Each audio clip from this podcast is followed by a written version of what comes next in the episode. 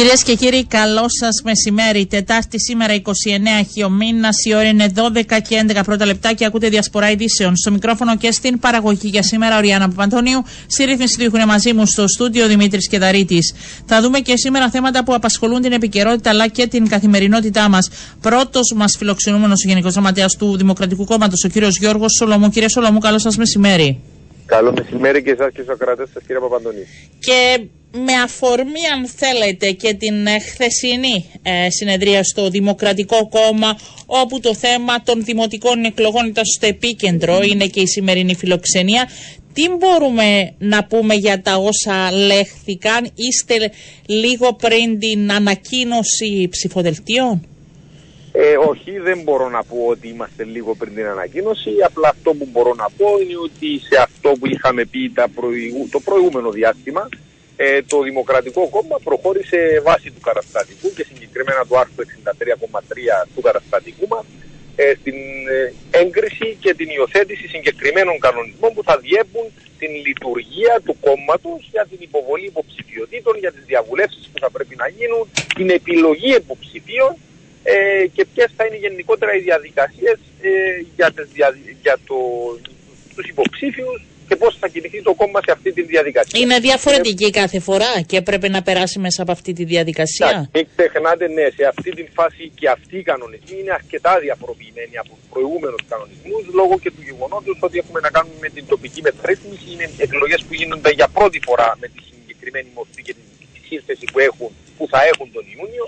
Ε, Συνεπώς θα έπρεπε να εγκριθούν οι κανονισμοί. Για παράδειγμα, δεν είχαμε ε, την, την επιλογή παλαιότερα των πρόεδρων του Υπαρχιακού Συμβουλίου αν θα είναι υποψήφιος και θα έπρεπε το κόμμα να προνοήσει σε περίπτωση που υπάρχουν υποψήφοι πέραν του ενός για συγκεκριμένα ε, θέσεις να υπάρχουν αυτοί οι δημοκρατικοί κανονισμοί που θα γίνεται η επιλογή στην βάση πάντοτε και στη φιλοσοφία ότι θα πρέπει να ακούμε τη βάση. Έτσι σε αυτούς τους κανονισμούς περάσαμε συγκεκριμένα ε, ε, ε λειτουργίες ναι. επιλογής οι οποίες δίνουν κυριότερο λόγο στην βάση. Δηλαδή εξηγήστε μου το λίγο, ας ένα Δήμο έχει ε, δύο ε, μέλη του Δημοκρατικού Κόμματος που όχι απλά εκφράζουν, εξαγγέλουν αν θέλετε και υποψηφιότητα. Πώς η βάση θα, θα γίνει η ψηφοφορία; Θεωρούμε ότι δεν θα συμβεί στην ναι. εξαγγελία, θα πρέπει να εκδηλωθεί. Ωραία, εκδηλώνεται ενδιαφέρον. Θα υπάρξει ψηφοφορία, πώς θα γίνει η βάση; Θα, εκδηλω, θα εκδηλωθεί το ενδιαφέρον μέσα στα πλαίσια του κόμματος στα συλλογικά όργανα και από εκεί θα μπει σε λειτουργία αυτός ο κανονισμός ο οποίος εγκρίθηκε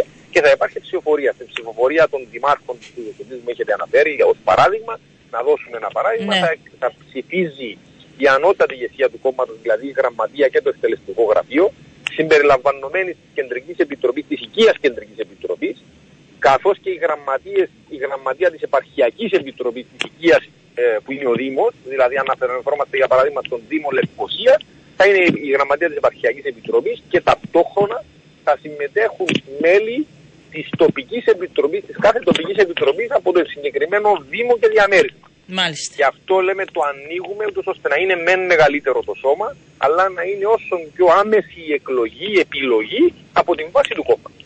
Ε, δεν θέλουμε να, σε καμία περίπτωση, αποκραζόμενοι και τις αλλαγές τους καιρούς και το πολιτικό σκηνικό, δεν θέλουμε να θεωρηθεί ότι παίρνονται οι αποφάσεις ε, μόνο και μόνο από την ηγεσία του κόμματος, χωρίς να ακούγεται η βάση. Ο λόγος είναι στη βάση πάντοτε. Ε, ναι. Υπάρχουν τέτοιες περιπτώσεις ενώπιον σας, δηλαδή κάτι που δεν ξέρουμε, κάποιοι; Όχι, μπορεί και να ξέρουμε και τώρα να μου διαφεύγει να σας πω την αλήθεια. Δεν έχουμε, δεν, δεν έχουμε κάτι, ναι. δεν έχουμε κάτι υπόψη μας κάτι τέτοιο, όμως επειδή έχουν προκύψει στο παρελθόν, ναι. ε, εμείς οφείλουμε να έχουμε εγκριμένες αυτές τις διαδικασίες για να μπορούν να αντιμετωπιστούν δημοκρατικά και ο κάθε συναγωνιστής που ενδιαφέρει, γιατί αντιλαμβάνεστε αυτό αφορά μέλη του κόμματος, ε, ο κάθε συναγωνιστής που ενδιαφέρεται να νιώθει ότι υπάρχει συγκεκριμένη διαδικασία η οποία θα του δώσει το δικαίωμα της, ε, να υποβάλει το ενδιαφέρον του και εκεί να κρίσει. Ναι. Κύριε Σολομό, ε, σε σχέση τώρα ε, παρακολουθούμε και τις συναντήσεις και συζητήσεις, ε, κυρίως με το Δημοκρατικό Συναγερμό. Είναι ξεκάθαρο πλέον και λέω το δικό μου ρεπορτάζ, αν διαφωνείτε μπορείτε να με διορθώσετε, ότι δεν θα υπάρξει συνεργασία σε πολλούς δήμους αλλά γίνεται προσπάθεια σε όσο το δυνατό περισσότερος να υπάρχει έτσι μια κοινή πρόταση. Ο Δημοκρατικός Συναγερμός είναι, ε, ολοκληρώνει σχεδόν τις διαβουλεύσεις. Εσείς πώς βλέπετε αυτή τη συνεργασία, ε, πώς θα εκτιμήσετε αν θέλετε τους Δήμους που υπάρχουν και κάποιες διαφωνίες, δηλαδή πώς προχωράει όλη η διαδικασία εντός του Δίκου; Εντάξει, το κάθε κόμμα και θα μιλήσω για το Δημοκρατικό ναι. Το δικαίωμα του να διαβουλευτεί με άλλα κόμματα, μια και αποτελούμε ως πολιτικά κόμματα, κοινοβουλευτικά κόμματα, κομμάτι αυτής της κοινωνίας και της δημοκρατίας, διαβολευόμαστε και σε τοπικό επίπεδο και σε επαρχιακό επίπεδο, αλλά και σε επίπεδο ηγεσιών, ε, εκεί και όπου θα μπορούν να υπάρξουν ε, συνεργασίες είτε με, και δεν μιλάμε μόνο, δεν έχουμε μιλήσει μόνο είτε με το κόμμα της αριστεράς είτε με τον Δημοκρατικό Συναγερμό, έχουμε μιλήσει και με άλλα κόμματα. Εντάξει, κυρίως όμως είναι με αυτά. Κυρίως με τον Δημοκρατικό. Ναι. Δεν θα κρυβόμαστε πίσω από το δαχτυλό μας, κύριε Παπαντονίου. Η μεγάλη είναι το Δημοκρατικό Συναγερμό και το ΑΚΕΛ και σε πολλές φορές για να μπορείς να έχεις μια καλή συνεργασία όταν έχει ένα καλό υποψήφιο ο οποίος προέρχεται από την βάση, δηλαδή τον θέλει η τοπική κοινωνία, καλό θα ήταν να έχεις και τη στήριξη κάποιων μεγάλων κομμάτων. Συνήθως έτσι γίνεται στην Κύπρο για να μην κρυβόμαστε πίσω από το δάχτυλο. Ναι.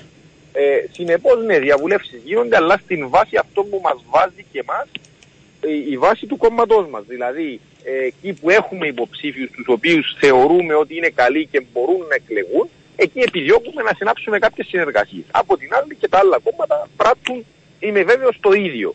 Ε, συνεπώς, ε, μέσα σε αυτά τα πλαίσια θα κινηθούμε για να δούμε πού μπορούν να εξευρεθούν αυτές οι συνεργασίες και θεωρώ ότι δεν, είναι, δεν μιλάμε για αποκλειστικές συνεργασίες με την έννοια ότι. Όχι, αυτό δεν μπορούσε να γίνει με κανένα κόμμα. Δεν μπορεί να γίνει ολοκληρή.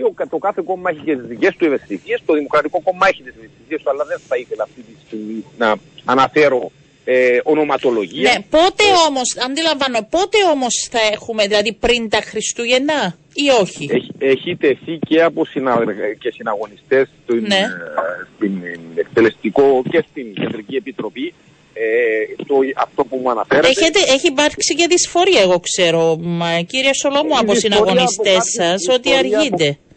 Και δεν θα τους δώσετε το χρόνο να, να, να εργαστούν δεν... προς τις υποψηφιότητες τους. Δεν θεωρώ ότι αργούμε, θεωρώ απλά ότι υπάρχει διαδικασία κάτω και αυτό είναι που πρέπει να τηρηθεί. Δεν μπορούμε να βιαστούμε γιατί σε έναν Δήμο υπάρχει μια κατάληξη αλλά σε άλλον δεν υπάρχει. Συνεπώς θα πρέπει να είναι ολοκληρωτική αυτή η συνεργασία που θα γίνει και με αυτή την προσπάθεια θα προσπαθήσουμε να δούμε πώς μπορούμε να εξευρεθούν αυτές οι συνεργασίες σε όλους τους Δήμους. Δεν αντιλαμβάνεστε τώρα αν, αν για παράδειγμα αυτό που μου λέτε, στο, σε έναν Δήμο υπάρχει υποψήφιος ο οποίος εξασφαλίζει και κάποια ευρύτερη συνεργασία. Θα ανακοινώνουμε έναν έναν τους υποψήφιους; Θα πρέπει Ωραία, πότε θα ανακοινώσετε, έχετε χρονοδιάγραμμα ή όχι; Έχουμε, έχουν τεθεί κάποια χρονοδιαγράμματα, όχι αυστηρά. Ναι, για πείτε μου. Το, το, το, για μας ο απότερος στόχος δεν είναι απλά η εξέβρεση και η ανακοίνωση του υποψηφίου είναι η εξέβρεση αυτών των υποψηφίων οι οποίοι μπορούν να φέρουν ένα αποτέλεσμα σωστό και νικηφόρο για αυτό που, που, αυτό που επιδιώκουμε. Συνεπώς η δική μας προσπάθεια θα θέλαμε να ολοκληρωθεί ε, μέσα στον Δεκέμβριο. Αν όμως αυτό δεν καταστεί δυνατό εφικτό λόγω ε, πιθανόν κάποιων άλλων προβλημάτων που μπορούν να προκύψουν όπως σας έχω αναφέρει σε συγκεκριμένους δήμους, αυτό να μεταφερθεί στις αρχές του νέου χρόνου. Δεν θεωρώ ότι κανένας δεν θέλει ούτε από την ηγεσία ούτε από την Κεντρική Επιτροπή ε, δεν θέλει να πάρει αυτό πάρα πολύ καιρό. Ούτε εμείς. Ούτε εμείς οι δημοσιογράφοι. Να είστε σίγουροι. Οι υποψήφοι θέλουν. Οι δημοσιογράφοι θέλετε να μπείτε στην διαδικασία της προεκλογικής και να ξέρετε ποια είναι τα άτομα. Ναι. Ε, πιστεύω ότι εντός του Δεκεμβρίου θα έχουμε αρκετές εξελίξεις πριν από τις γιορτές και αν δεν έχουμε ολοκληρωτική εικόνα ε, μέσα στα Χριστούγεννα, σίγουρα θα την έχουμε αρχές του νέου χρόνου.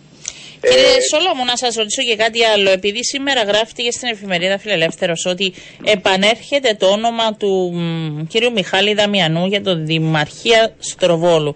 Θέλω να σας πω ότι από αυτήν εδώ την εκπομπή ο κύριος Δαμιανού πριν ένα περίπου μήνα είχε απορρίψει ότι δεν ενδιαφέρεται. Υπήρχαν κάποιες σκέψεις, δεν ενδιαφέρεται.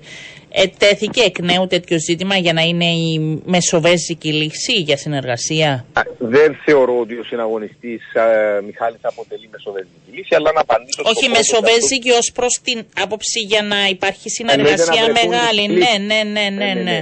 Σε αυτή την έννοια, ναι, θα μπορούσε αυτή να Αυτή μόνο και μόνο, ναι. Αλλά ε, επανήλθε το όνομα του στο τραπέζι του Αυτό που θέλω πρωτίστω να πω είναι ότι ναι, μπορεί ο αγαπητός συναγωνιστής ο Μιχάλης να έχει εκφράσει, να είχε πει ότι δεν ενδιαφέρεται άμεσα ε, τότε που είχε στην δική σας εκπομπή που αναφέρετε, αλλά αντιλαμβάνεστε ότι στην πολιτική, η πολιτική είναι ένα πράγμα ζωντανό και μεταβαλλόμενο και αλλάζει. Άρα τα δεδομένα αλλάζουν και αλλάζουν και οι προθέσεις. Ναι. Δεν είναι κακό. Είπε πάντως ότι είναι στη διάθεση του κόμματος για το καλύτερο δυνατό. Αυτό το έλεγε πάντα. Ακριβώς. Εάν ε, το όνομα του συναγωνιστή έχει ακουστεί και παλαιότερα για την δημαρχία του Στροβόλου, δεν έχουν πάρθει οποιασδήποτε αποφάσεις. Ε, δεν θεωρώ ότι έχει οτιδήποτε, έχουν, έχουμε κλείνει οπουδήποτε. Ονόματα θα ακουστούν πολλά. Δεν Όχι, είναι πιο συγκεκριμένα, δεν είναι πολλά πλέον, γιατί μπορώ... καταδίθενται στο τραπέζι, δηλαδή χθες στη συνάντηση του κυρίου Παπαδόπουλου με την ε, κυρία Δημητρίου, ήταν συγκεκριμένα τα ονόματα. Κύριε Σολομού, δεν είναι πολλά τα ονόματα πλέον. Δεν, ε, ε, αντιλαμβάνομαι αυτό που λέτε. Απλά αυτό που λέω είναι ότι δεν, μπορείτε να δεν αποκλείεται το όνομα του Μιχάλη Δανδρέου, όπως δεν αποκλείεται και το όνομα του Σταύρου Σταυρινίδη, ο οποίος έχει εκφράσει την πρόθεσή του και έχει εκφράσει ε, και έχει εκφραστεί και τοπικές επιτροπές από αυτού. Ναι. Ε, δεν θεωρώ ότι είναι, είναι μέσα στα πλαίσια, αλλά είμαστε, α, δεν είμαστε τόσο κοντά στο να ανακοινώσουμε ονόματα όπως σας έχω πει πριν. Ε, και σίγουρα δεν είναι μόνο και το Στρόβολος, είναι και πολλοί άλλοι δήμοι. Είναι, ο Στρόβολος ε, όμως είναι ένας Δήμος που προκαλεί ιδιαίτερο ενδιαφέρον. Αυτό, που, και, ναι. αυτό που μπορώ να σας πω Για πείτε μου.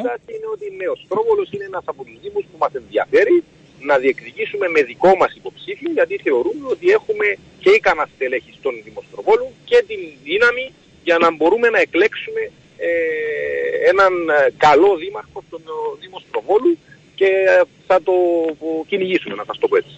Μάλιστα. Ευχαριστώ κύριε Σολομού. Να είστε καλά. Καλό σας μεσημέρι. Να είστε καλά. Καλό μεσημέρη. Ευχαριστώ. Ε, Βουλευτής του ΑΚΕΛ εκπρόσωπος τύπου του κόμματος, ο κύριος Γιώργος Κουκουμάς, μας ακούει. Καλό σας μεσημέρι, κύριε Κουκουμά. Καλό μεσημέρι, κύριε Παπαντονίου. Καλό μεσημέρι και στους ακροατές. Ξέρετε εσείς κάτι για τον Δήμο Στροβολού, τι θα κάνει το ΑΚΕΛ. Δεν υπάρχει τίποτα νεότερο. Όταν υπάρχει θα σας ανακοινώσουμε σίγουρα. Να είστε σίγουροι γι' αυτό. Είναι ένας σήμας ο οποίος έχει ενδιαφέρει. Είμαι σίγουρη ότι θα υπάρξει, γίνεται πολλή διεργασία. Λοιπόν, φιλοξενούμε σήμερα αρχικά τον κύριο Κουκουμά, γιατί παρατηρούσα χθες ότι μπήκε στην τελική ευθεία, διάβασα, το νομοσχέδιο που αφορά τον ε, τερματισμό της υποχρεωτικής και παρατεταμένης ορθοστασίας εργαζόμενων. Ένα θέμα που ξεκίνησε από καταγγελίες των ίδιων των ε, εργαζομένων, κύριε Κουκουμά. Ναι, ήταν μια πρωτοβουλία που πήρε το Αγγέλ ε, εδώ και ένα χρόνο που το τρέχουμε. Μετά που είχαν έρθει πληροφορίες σε εμάς, θέλετε καταγγελίες ανώνυμες για φαινόμενα που υπάρχουν χρόνια τώρα σε πολλούς χώρους δουλειάς και έχουν να κάνουν με την παρατεταμένη ή και αδιάκοπη ορθοστασία των εργαζομένων στους χώρους δουλειάς. Είναι δύο πράγματα. Έναν είναι όταν η φύση της εργασίας σου είναι τέτοια που είσαι αναγκασμένος αντικειμενικά να στέκεσαι επί ώρες ατέλειωτες, που και εδώ πρέπει να, υπάρχει, να υπάρχουν προληπτικά μέτρα για να αποφευχθεί τούτη η ορθοστασία. Αλλά ακόμα περισσότερο έχουμε και κρούσματα εργοδοτικών πρακτικών σε χώρους δουλειάς που να απαιτούν από τους εργαζόμενους, ακόμα και αν δεν το απαιτεί η φύση της εργασίας, να είναι σε παρατεταμένη ορθοστασία. Και για να το πούμε απλά, εννοούμε περιπτώσεις όπου εργοδότης απομακρύνει από το κατάστημα και τα στούλ και τις καρέκλες, γιατί θεωρούν ότι η πολίτρια ή ο πολιτής πρέπει να είναι συνέχεια όρθιος, γιατί τάχα το marketing θεωρεί. Να είναι πιο ορθό, λέει, καλό, όταν ναι. μπει ο πελάτης μέσα να τον βρει όρθιο. Ε, τι προνοεί αυτό το νομοσχέδιο, λοιπόν, τι θα υποχρεώνει; Λοιπόν, η, η πρόταση νόμου η πρόταση νόμου, του ναι. Αγγέλη, ναι, να σας πω όμως, ε, επειδή έχει περάσει και από το Παγκύπριο Συμβούλιο Ασφάλεια και Υγείας, έχει περάσει και από το Εργατικό Συμβουλευτικό Σώμα, έχει και την ε, συναντήληψη, αν θέλετε, της κυβέρνησης. Και πάει ολομέλεια. Έχει πάρει τη μορφή, έχει πάρει τη μορφή νομοσχεδίου, θα το συζητήσουμε και την ερχόμενη εβδομάδα. Και η ελπίδα μας είναι ότι 8 του Δεκέμβρη, στην Ολομέλεια της 8 του Δεκέμβρη, θα ψηφιστεί και θέλουμε να ψηφιστεί πριν από τα Χριστούγεννα, κυρία Παπαντονίου. Γιατί τα Χριστούγεννα, καταλαβαίνετε, είναι μια περίοδος που ειδικά στο ελληνικό εμπόριο υπάρχει ένταση της εργασίας. Όλοι τούτοι οι εργαζόμενοι θα είναι αυτοί που θα δουλεύουν ε, διπλά και τριπλά και πολύ πιο εντατικά σε ορθοστασία για να εξυπηρετούν όλους τους υπόλοιπους. Οπότε έχει σημασία να ψηφιστεί και πριν από τα Χριστούγεννα. Η, η νομοθεσία αυτή λοιπόν, ναι. θα προνοεί ότι ο, ο εργοδότης είναι υποχρεωμένος να παρέχει σε κάθε εργοδοτούμενο πρόσωπο κάθισμα για κρίση, το οποίο να συντηρείται και να αντικαθίσταται όπου απαιτείται και σε περίπτωση που η θέση εργασίας περιλαμβάνει έκθεσης σε παρατεταμένη ορθοστασία, ο εργοδότης πρέπει να λαμβάνει τα απαραίτητα μέτρα. Είτε να παρέχει καθίσματα, αν το επιτρέπει δηλαδή η φύση της εργασίας, είτε να προνοεί άλλα μέτρα, όπως για παράδειγμα συχνότερα διαλύματα, χώρων στο χώρο εργασίας όπου να μπορούν να αναπαύονται να υπάρχουν καρέκλες ή και, και εναλλαγέ στα πόστα εντός του χώρου δουλειάς. Και αυτό θα ενταχθεί μέσα στο βασικό νόμο που αφορά όλα όσα έχουν να κάνουν με τη ασφάλεια και την υγεία στην εργασία, δηλαδή όλα όσα ελέγχονται ε, από το τμήμα επιθεώρηση εργασίας, που ελέγχονται οι εργοδότες για αυτά και θα συνδέεται με τούτο που ονομάζεται η γραπτή εκτίμηση κινδύνων που υποχρεωτικά κάνει κάθε εργοδότη, ο οποίος θα πρέπει να λέει ότι σε τούτον τον χώρο δουλειάς, το χώρο δουλειάς που έχω εγώ, ε, τούτοι τρεις εργαζόμενοι σε τούτα τα πόστα που έχουν, κατά πάσα πιθανότητα θα είναι σε παρατεταμένη ορθοστασία. Άρα πρέπει να πάρω μέτρα συγκεκριμένα για να αποτρέπεται αυτό. Είναι πολύ σημαντικό. Και ο έλεγχος από πού θα γίνεται, από το τμήμα επιθεώρησης εργασίας, μάλιστα. Όπως όπως γίνονται επιθεωρήσεις για άλλα θέματα ναι. ασφάλειας, όπως και στα εργοτάξια, υπάρχουν και τούτα, και τούτα είναι θέμα ασφάλεια και υγείας των εργαζομένων. Μπορεί να είναι κάπως αόρατη η ζημιά που κάνουν στην υγεία των εργαζομένων ή να είναι να συσσωρεύεται με, σε βάθος χρόνου, αλλά είναι μεγάλες και σοβαρές οι συνέπειες. Και δεν είναι μόνο η καθημερινή καταπώνηση των εργαζομένων. Δηλαδή, οι άνθρωποι οι οποίοι δουλεύουν σε φρουταρίες, σε καταστήματα, σε πολυκαταστήματα, ώρες ατέλειωτες και σχολάνουν με αφόρητους πόνους στα πόδια, στη μέση, στα γόνατα, στις αρθρώσεις, αλλά και μακροπρόθεσμα συσσωρεύονται σοβαρότερα προβλήματα υγείας που τα έχει τεκμηριώσει και ο Ευρωπαϊκός Οργανισμός για την Ασφάλεια και την Υγεία στην Εργασία, όπως ρευματοπάθειες και μυοσκελετικέ παθήσεις. Τα τρία τέταρτα των εργαζομένων, οι οποίοι κάνουν μια δουλειά που απαιτεί να στέκονται το έναν τέταρτο του εργάσιμου χρόνου, αναφέρουν ότι έχουν μυοσκελετικέ παθήσεις διαφόρων ειδών. Οπότε έχει μεγάλη σημασία να περάσει αυτή η νομοθεσία και ακόμα μεγαλύτερη η σημασία να έχει να εφαρμοστεί με αυστηρούς ελέγχους από το κράτος στη συνέχεια. Και δεν υπάρχει ε, διαφωνία από κανέναν, έτσι; Νομίζω ότι πλέον είναι διαδικαστικό το θέμα. Δεν υπάρχει διαφωνία από, από κανέναν, παρόλο που στην αρχή της συζήτησης υπήρχαν κάποιες ενστάσεις από εργοδοτικούς ε, συνδέσμους. Αυτή τη στιγμή δεν υπάρχει καμία διαφωνία από κανέναν. Αλλά σας λέω, το ερώτημα είναι όχι απλά να ψηφιστεί ο νόμος. Το θέμα είναι να εφαρμοστεί στην πράξη από, και ιδιαίτερα σε κάποιες περιπτώσεις εργοδοτών, δεν λέμε ότι είναι όλοι, ε, και είναι ακραίες οι περιπτώσεις, ε, αλλά είναι υπαρκτές. Είναι ναι. υπαρκτές και αφορούν εκατοντάδες χιλιάδες εργαζόμενους. Είναι υπαρκτές για να αναγκαστείτε όλες οι πλευρές ε, να προχωρήσετε σε αυτή τη διαδικασία μέχρι να καταλήξει το νομοσχέδιο.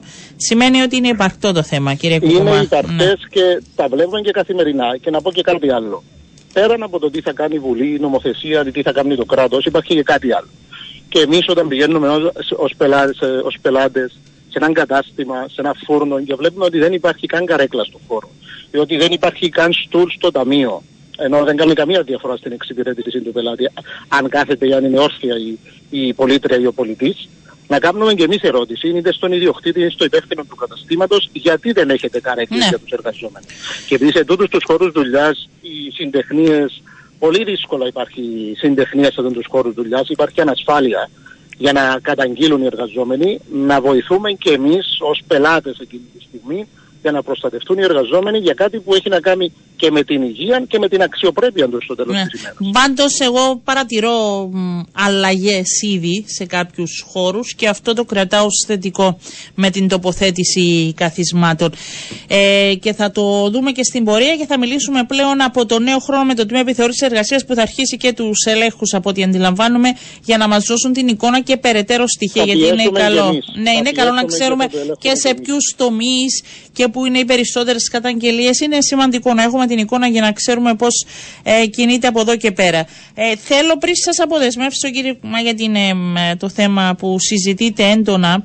Ε, τι γίνεται με τον Άγιο Δομέτιο και πώς μπορεί να γίνει αποκατάσταση του status quo, παρακολουθείτε τις εξελίξεις; Ναι, παρακολουθούμε τις εξελίξεις και εγώ Αντωνίου, αλλά έχουμε μπει και χθες στην ανακοίνωση μας ότι αναμένουμε και πιο συγκεκριμένη ενημέρωση από την κυβέρνηση που δεν την έχουμε ε, ακόμα και νομίζω ότι θα τη χρειαστούμε για να έχουμε και μια αν θέλετε ολοκληρωμένη τοποθέτηση αλλά το σίγουρο που μπορούμε να πούμε είναι ότι, είναι, ότι προκαλεί ανησυχία και αυτή η εξέλιξη.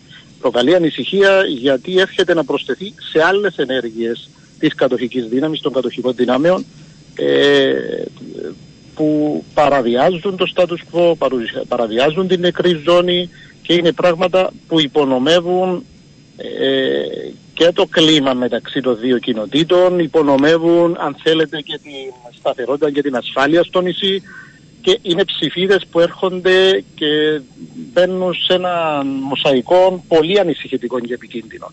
Και τούτον το μείγμα να υπάρχει μια στασιμότητα, απόλυτη στασιμότητα για διέξοδο διαπραγματευτικό, σε συνδυασμό με τέτοιες ενέργειες από την κατοχική δύναμη, είναι κατά την άποψή μας πολύ επικίνδυνο για τον τόπο. Για όλους τους Κύπρου. Ε, και βλέπουμε και τα Ηνωμένα Έθνη να παρακολουθούν, αλλά να μην έχουν τοποθετήσεις. Πρώτα στην πύλα και μετά τώρα στον Άγιο Δομέντιο. Έτσι. Δηλαδή είναι ναι, το ένα. Γι' αυτό ε, παρά να σχολιάσω κάτι σε αυτό, θα, πω, θα επαναλάβω ότι περιμένουμε την ενημέρωση της κυβέρνησης. Γι' αυτό και τι συζητάμε τα Ηνωμένα Έθνη και τι κάνει η ίδια. Ναι. Ε, από ό,τι αντιλαμβάνομαι, σύμφωνα και με τις δηλώσεις, δεν υπάρχει καμία αλλαγή και κανένα νεότερο, γι' αυτό ε, νομίζω. Βέβαια, δεν ξέρω πίσω από τις δημόσιες δηλώσεις αν υπάρχει διεργασίες. Δεν θα υπάρξει οποιαδήποτε επικοινωνία αν επιθυμεί ο Γενικός Γραμματέας του κόμματος σας με τον Πρόεδρο της Δημοκρατίας. Ζήτησε να υπάρξει επικοινωνία για να ενημερωθεί. Το έχουμε πει δημόσια. Υποθέτω όταν το έχουμε ζητήσει δημόσια την ενημέρωση. Υποθέτω ναι. όταν θα είναι εκεί ο κ. Χριστοδουλίδη κάποια στιγμή θα ενημερώσει και τις πολιτικές δυνάμεις. Είναι. Είναι Κύπρο και έχει και συνεδρία αυτή την ώρα Υπουργικού ε, και θα δούμε τι ενημέρωση θα υπάρξει. Λοιπόν, ευχαριστώ κύριε Κουκουμά. Να είστε καλά. Καλό σας μεσημέρι. Συγκεκριμένος εργοδότης μου λέτε στην οικοδομική βιομηχανία καταγγέλθηκε δύο φορές εξακολουθεί να μην καταβάλει 13ο μισθό. Υπάρχουν οι καταγγελίες και να συνεχίσετε να κάνετε καταγγελίες εκεί και όπου πρέπει σε σχέση με παραβίαση εργασιακών δικαιωμάτων και συμφωνιών που έχουν γίνει και με τα αρμόδια τμήματα μπορούν να γίνονται και ανώνυμα ώστε να εξετάζεται ο κάθε εργοδότης όπως και οι εργαζόμενοι να είναι ορθοί με τις υποχρεώσεις τους. Πάμε σε διαφημίσεις και επιστρέφουμε.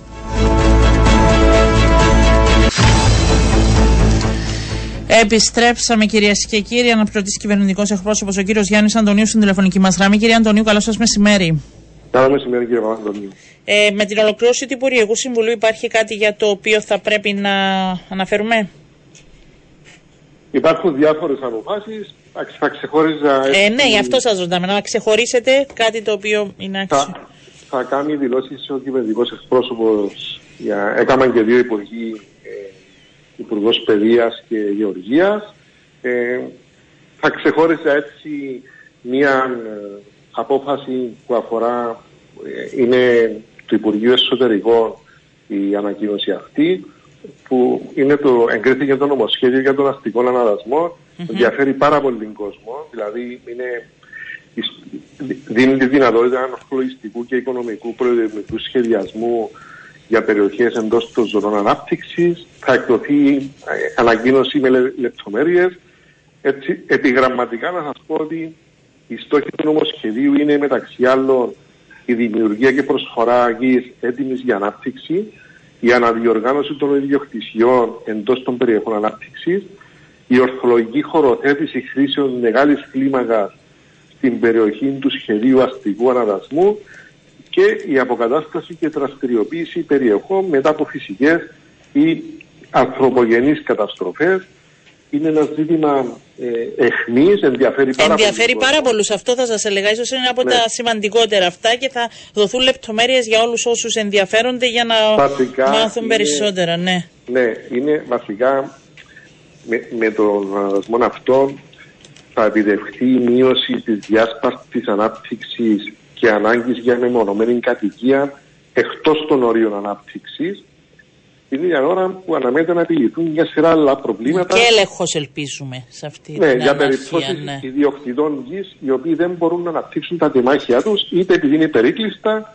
είτε επειδή αφορούν πολλές ιδιοκτησίες των ίδιων τεμάχιων. Ε, είναι μια σημαντική απόφαση και μπορείτε για περισσότερα ναι. Θα το δούμε, θα το παρουσιάσουμε τις επόμενες μέρες με τους ε, αρμόδιους έτσι να δώσουν λεπτομέρειες για τον κόσμο που τους αφορά.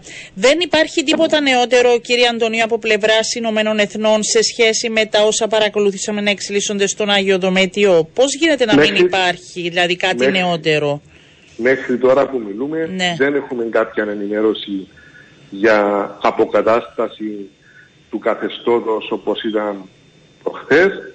Το αίτημα το δικό μας, ε, η αξίωση μας είναι να, να μην τεθεί σε λειτουργία αυτή η κάμερα, ε, να απομακρυνθεί. Υπάρχουν οι τρόποι ε, να, να μην τεθεί σε λειτουργία αυτή, ε, ενώ σε σχέση με την ηλεκτροδότηση κλπ. Αυτή είναι η αξίωση μας, θα επιμείνουμε σε αυτό και εμείς θεωρούμε δεδομένο ότι τα Ηνωμένα Έθνη θα πρέπει να υλοποιήσουν τη δέσμευση που ανέλαβαν ότι εντός 24, ω- 24 ωρών Ναι. θα αποκατασταθεί εκεί η κατάσταση όπως ήταν πριν. Είναι κάτι που έγινε υπό την επίβλεψη, την μη επίβλεψη των Ηνωμένων Εθνών; Εκεί. Εκείνο που εμείς Ναι. θεωρούμε, εκείνο, εμείς μιλούμε με γεγονότα κύριε Παπαντονίου. Πρόσβαση στη συγκεκριμένη Ναι. περιοχή, εξουσιοδοτημένη πρόσβαση, έχει μόνο η ειρηνευτική Γι' δύναμη. αυτό λέω πώς έγινε. Μάλιστα. Ναι. Συνεπώς, το ότι έγινε αυτό που η τοποθέτηση της κάμερας χωρίς να υπάρξει παρέμβαση από την ειρηνευτική δύναμη είναι κάτι που μας απασχολεί. Υπήρξε αντίδραση από την ειρηνευτική δύναμη, όμως είχε ήδη τοποθετηθεί η, η συσκευή εκεί, εμείς ζητούμε να απομακρυνθεί. Υπήρχε αντίδραση μετά από τη δική μας ε, παρέμβαση και καταγγελία ή και από πριν; Υπήρξε ενημέρωση μετά που είδαμε κινητικότητα εμείς Ναι. στην περιοχή, οι δυνάμεις ασφαλείας επικοινώνησαν με την ειρηνευτική δύναμη Μάλιστα. Ε, και υπήρξε η παρέμβαση που υπήρξε. Ναι. Ε, άρα ε, είπε όμως, είπαν τα Ηνωμένα Έθνη ότι αν δεν αποκατασταθεί θα κινηθούν, έχουν κάποιο πλάνο έτσι, για αποκατάσταση. Άρα θα περιμένουμε και αυτό τις επόμενες... Ναι, ναι, η δέσμευση που 24, ανέλαβαν ναι. έναντι της Κυπριακής Δημοκρατίας, έναντι της πλευράς μας, είναι ότι θα υπάρξει αποκατάσταση του στάτους που έχει. Ναι. Το σημερινό δημοσίευμα της εφημερίδας Πολίτης σε σχέση με προσκόμματα για τα, για τα σχολεία στο Ριζοκάρπασο ισχύει, έχετε τέτοια ενημέρωση; Κύριε Παπαντονίου, το δημοσίευμα στηρίζεται σε πραγματικά γεγονότα. Ναι. Είναι κάτι που υφίσταται εδώ και καιρό. Αυτό το ζήτημα πηγαίνω έρχεται κατά διαστήματα.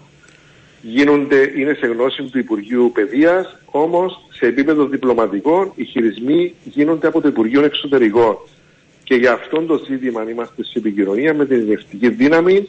Είναι το μόνο κανάλι που μπορεί, μέσω του οποίου μπορούμε εμείς να προβούμε σε κάποιες κινήσεις διορθωτικές και είναι κάτι, εν πάση περιπτώσει, που βρίσκεται ε, στην ατζέντα του Υπουργείου Εξωτερικών. Δεν αφήνουν τους επιθεωρητές να πάνε να δουν εκεί το έργο των εκπαιδευτικών. Τι γίνεται. Κατά καιρούς συμβαίνει αυτό, ναι. Κατά καιρούς συμβαίνει δυστυχώς. Είναι απότοκο της κατάστασης που επικρατεί στα κατεχόμενα. Και θα φέρω και την Δυστυχώς. πύλα, αφού μιλάμε σε ένα γενικό. Για εκεί έχουμε κάτι νεότερο να πούμε; Για την πύλα, Ναι. εμείς, εμείς επιμένουμε στη θέση ότι θα δώσουμε το πράσινο φως για επανέναρξη των εργασιών μόνο εάν οι- οι- τα έργα επανεκκινήσουν και διεξαχθούν παράλληλα και ταυτόχρονα. Διότι αυτή ήταν η ουσία του προβλήματος. Ο κατοχικός στρατός επέμεινε ε, στον ισχυρισμό ότι μπορεί να προχωρήσει στην ασφαλτόστρωση του δρόμου πύλας άρσους και εμείς είπαμε ότι εάν δεν διεξάγονται παράλληλα οι εργασίες για την οικοδη- οικοπεδοποίηση και για την αστική ανάπτυξη δεν μπορούμε να επιτρέψουμε τη δημιουργία του δρόμου. Και γι' αυτό υπάρχει και δεν θα δώσουμε τη συνένεση μας για την ασφαλτόστρωση του δρόμου εάν δεν διεξαχθούν παράλληλα οι εργασίες για τον διαχωρισμό των οικοπαίδων. Όπως δεν δώσαμε την άδεια μας ε, από το 88 στο αίτημα για δημιουργία του δρόμου, για ασφαλτόστρωση του δρόμου Άρσους Πύλας. Κύριε Αντωνίου, νιώθετε κι εσείς ότι ε, γίνονται ενέργειες και κινήσεις προς τη λαθασμένη κατεύθυνση με την έννοια ότι τα πράγματα αντί να βελτιώνονται ανοίγουν παράλληλα και άλλες, και άλλες υποθέσεις και τα πράγματα όλο και περιπλέκονται σε σχέση και με, την, ε, και με τις ενέργειες από τουρκικής πλευράς. Μας απασχολεί το γεγονός ότι έχουμε από την άλλη πλευρά μια ένταση της στρατηγικής που διαχρονικά ακολουθούν να μην είναι συνεπείς εναντί αυτών που συμφωνούν. Αυτό μας, μας προβληματίζει και γι' αυτό χθες ο πρόεδρος της Δημοκρατίας είπε ότι δεν μπορεί την ώρα που εμείς κάνουμε βήματα για τη δημιουργία θετικού κλίματος η απάντηση της άλλης πλευράς να είναι προς την εντελώς αντίθετη κατεύθυνση, αυτό το πράγμα αντιλαμβάνεστε ότι δεν μπορεί εκ των πραγμάτων να είναι παραγωγικό. Και αυτό δεν θα συνεχιστεί. Εμείς αξιοποιούμε όλα τα διπλωματικά και πολιτικά μέσα που έχουμε. Θέλουμε να, να συμβάλλουμε ώστε να εκτονωθεί αυτή η ένταση που υπάρχει, να ομαλοποιηθεί. Δεν γίνεται όμως κάτι τέτοιο, δυστυχώς. Εμείς θα εξαντλήσουμε ναι. την προσπάθεια, κύριε Παπαντονίου. Αντιλαμβάνεστε ότι αυτός είναι ο τρόπος που έχουμε την δεδομένη στιγμή, ειδικά όμως και για το θέμα της πύλας και για το θέμα του Αγίου Δομετίου, όπου υπάρχουν ζητήματα ασφάλειας, θέλω να σας πω ότι με οδηγίες στο ανώτατο πολιτικό επίπεδο υπάρχει μία διακριτική ε, ε, δράση από πλευράς Κυπριακής Δημοκρατίας, διακριτική επαναλαμβάνω, ούτως ώστε να διασφαλίσουμε το σύστημα της ασφάλειας. Είναι ε, πρωτεύουσα σημασίας για την, για, την, για την κυβέρνηση αυτό το ζήτημα. Αλλά παράλληλα σας είπα, στο διπλωματικό επίπεδο και στο πολιτικό θέλουμε να εξαντλήσουμε όλα τα περιθώρια ε, για να εκτροθεί αυτή η κατάσταση. Και αργεί και η ανακοίνωση ονόματος από πλευράς Γενικού Γραμματέα των Ηνωμένων Εθνών για ειδικό απεσταλμένο. Έτσι, ήταν τρία ονόματα που εξέταζε, δεν φαίνεται να υπάρχει κάτι νεότερο. Ήταν τρία ονόματα. Η πληροφόρηση που έχουμε είναι ότι θα υπάρξει κατάληξη σε έναν όνομα. Σας είπα όμως πάντοτε με επίκληση της πηγής πληροφόρησης που είναι η Γραμματεία των Ηνωμένων Εθνών. Περιμένουμε να δούμε πότε θα υλοποιηθεί ε, αυτόν το, αυτή η πρωτοβουλία του... Παρατηρείτε μια καθυστέρηση, αυτό φαίνεται. Είναι γεγονός ότι υπάρχει. Είναι γεγονός ότι υπάρχει. Μπορούμε να το αποδώσουμε σε πολλούς λόγους. Είναι θέμα και προτεραιοτήτων για τα Ηνωμένα Έθνη. Αντιλαμβάνεστε με τον πόλεμο στη, στο Γάζα είναι ε, διαφορετικό το σκηνικό. Εμείς όμως σας είπα επικαλούμαστε την πληροφόρηση που έχουμε από τα Ηνωμένα Έθνη και η τελευταία πληροφόρηση που έχουμε είναι ακριβώς ότι θα υπάρξει διορισμός απεσταλμένου. Ο πρόεδρος της Δημοκρατίας θα μεταβεί στο Ντουμπάι για τη σύνοδο κορυφής ε, του Οργανισμού Ηνωμένων Εθνών για το κλίμα. Θα αναχωρήσουν αύριο. Mm-hmm. Αντιλαμβάνομαι ότι εκεί θα έχει την ευκαιρία να συναντήσει το Γενικό Γραμματέα του Οργανισμού Ηνωμένων Εθνών και βεβαίως, ε, εάν υπάρξει συζήτηση, ε, θα είναι το πρώτο θέμα που θα δεηθεί ε, ε, στη συζήτηση με, με τον Γενικό Γραμματέα. Έγινε κάποια προσπάθεια για κάτι διασυνάντηση ή όχι; Αντιλαμβάνομαι ότι σε αυτές τις συνάξεις κυρία Παπαντονίου ένας αρχηγός κράτους, μέλος του Οργανισμού Ενωμένων Εθνών έχει την ευκαιρία έτσι ε, για συνάντηση με τον Γενικό Γραμματέα. Ναι. Αυτά τα πράγματα και σε ανθρώπινο επίπεδο και σε πολιτικό επίπεδο γίνονται. Ναι. ναι. Ε, τι γίνεται από χτες, σας άκουγα να λέτε ότι προχωρά ε, η διαδικασία του ανθρωπιστικού ε, διαδρόμου σε σχέση με την λωρίδα της Γάζας φτάνει στην Κύπρο το απόγευμα βοήθεια, πρώτη ανθρωπιστική βοήθεια; Για το, για το απόγευμα δεν μπορώ να σας το πει κύριε Παπαντονίου. Εκείνο που ξέρω και μπορώ να σας το πω είναι ότι ε, υπάρχει επικοινωνία, υπάρχουν αιτήματα μάλλον προς το Υπουργείο Εξωτερικών της Κυπριακής Δημοκρατίας από τρίτες χώρες για συμμετοχή στο σχέδιο Ναμάλθια, για αποστολή βοήθεια στην Κύπρο, αεροπορικός, συγκέντρωση της βοήθειας ε, στο λιμάνι Λάρνακας για να, για να μεταφερθεί στην Γάζα. Ναι. Άρα είναι αιτήματα, δεν έχει κάτι ξεκινήσει για να έρθει στην Κύπρο. Όχι, υπάρχουν αιτήματα για συγκεκριμένη ποσότητα βοήθειας κλπ. Αλλά ναι. δεν δώσαμε ακόμη ενώ αιτήματα. Δώσαμε, Α, δώσαμε, δώσαμε το πράσινο φως. Ναι, ναι, ναι, ναι, Από ποιες ναι, χώρες; Είναι από διάφορες χώρες, κύριε Παντονίου. Αντιλαμβάνεστε, εμείς δεν θέλουμε να προβούμε σε ανακοινώσεις εκ μέρους άλλων χωρών. Είναι κάτι που θα το κάνουν ε, οι ίδιες οι χώρες. Εμείς ε, αντιλαμβάνεστε ότι ε, είμαστε θετικοί διότι υλοποιείται αυτή η πρωτοβουλία.